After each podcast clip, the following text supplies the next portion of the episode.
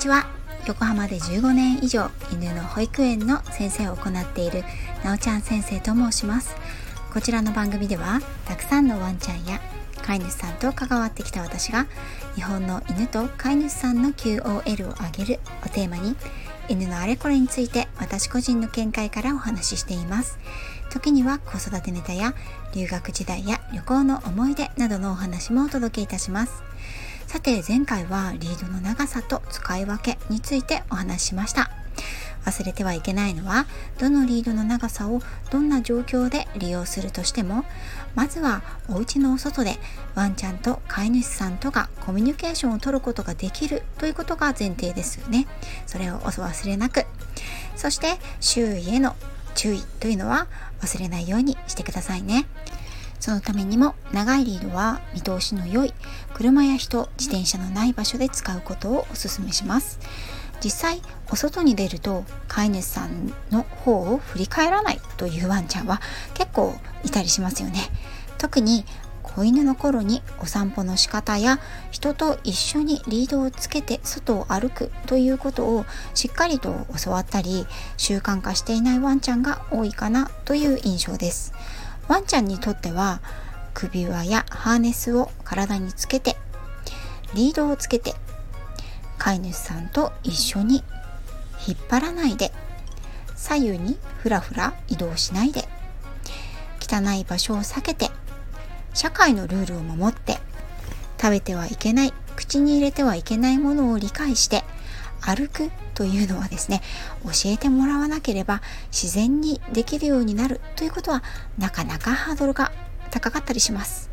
そして飼い主さんの中にはまだ子犬だからしょうがないよね。大きくなれば自然と上手にお散歩できるようになるだろう。と考える方もいらっしゃるのですがもちろんそうなる子もいますし残念ながら引っ張りやストライキ拾い食い犬や人への吠え過剰な興奮飛びつきといった問題を成犬になってもまだ困っていらっしゃる飼い主さんも少なからずいらっしゃいます。今日はお散歩でコミュニケーションをとる秘訣について少しお話ししようと思います。とはいえ私はお散歩中にあんまり厳しくルールを設けるということはしていませんし多少リードが張ったりですね引っ張ったりですね草を食べたりあのふらふら左右に行ったりストップしてしまったりということは許容している場合もあります。特に歩く位置については前後左右ある程度ゆとりを持って歩くことは OK としています。リードが張らない範囲であればということなんですけどね。その理由は例えば向かいから自転車や車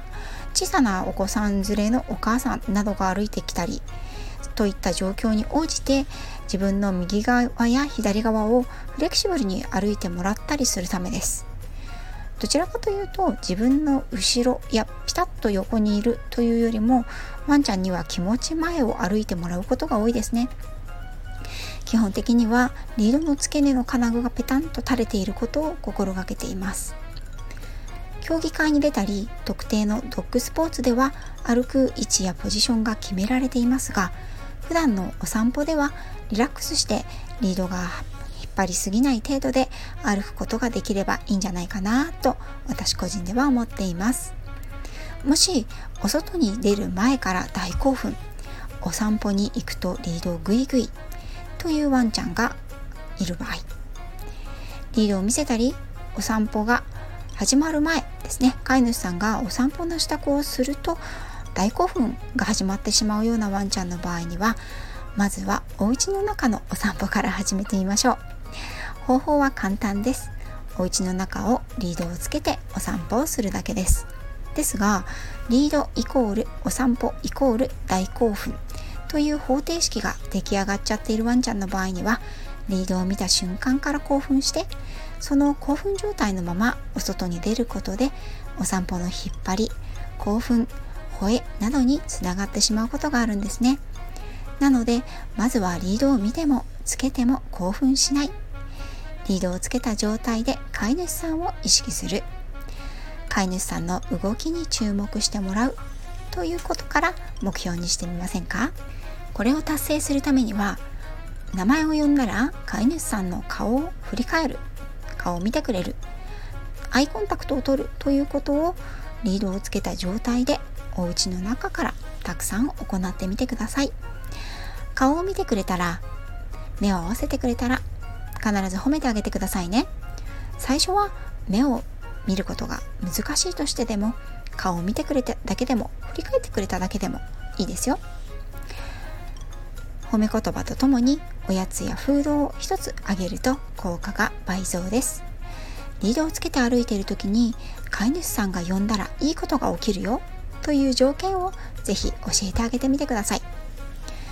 また飼い主さんの顔を見てくれたら褒めて今まで歩いていた方向と反対方向に歩いてみましょう。これを繰り返すことで呼ばれたら方向転換することがあるぞという合図にもなっていきます。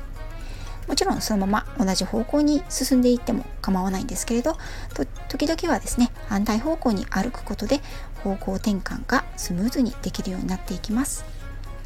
お家の中で呼んだらしっかりと顔を見てくれるようになるとワンちゃんは自然と飼い主さんいつ自分の名前を呼んでくれるかな？と飼い主さんに自然に意識を向けるようになってきますよ。そして林道が緩んでいる状態で歩けるようになってきたら同じことをお家の周りお庭ガレージなどでも行ってみてください。これはお散歩とは別の時間帯に別のタイミングで練習していくことをまずはお勧めします。一歩お外に出ることで刺激が変わってきます。お家の中ではしっかりとできていてもお外に一歩出るとできないこともあります。そんな時はイライラしたりがっかりしなくても大丈夫。また一からやり直してみましょうね。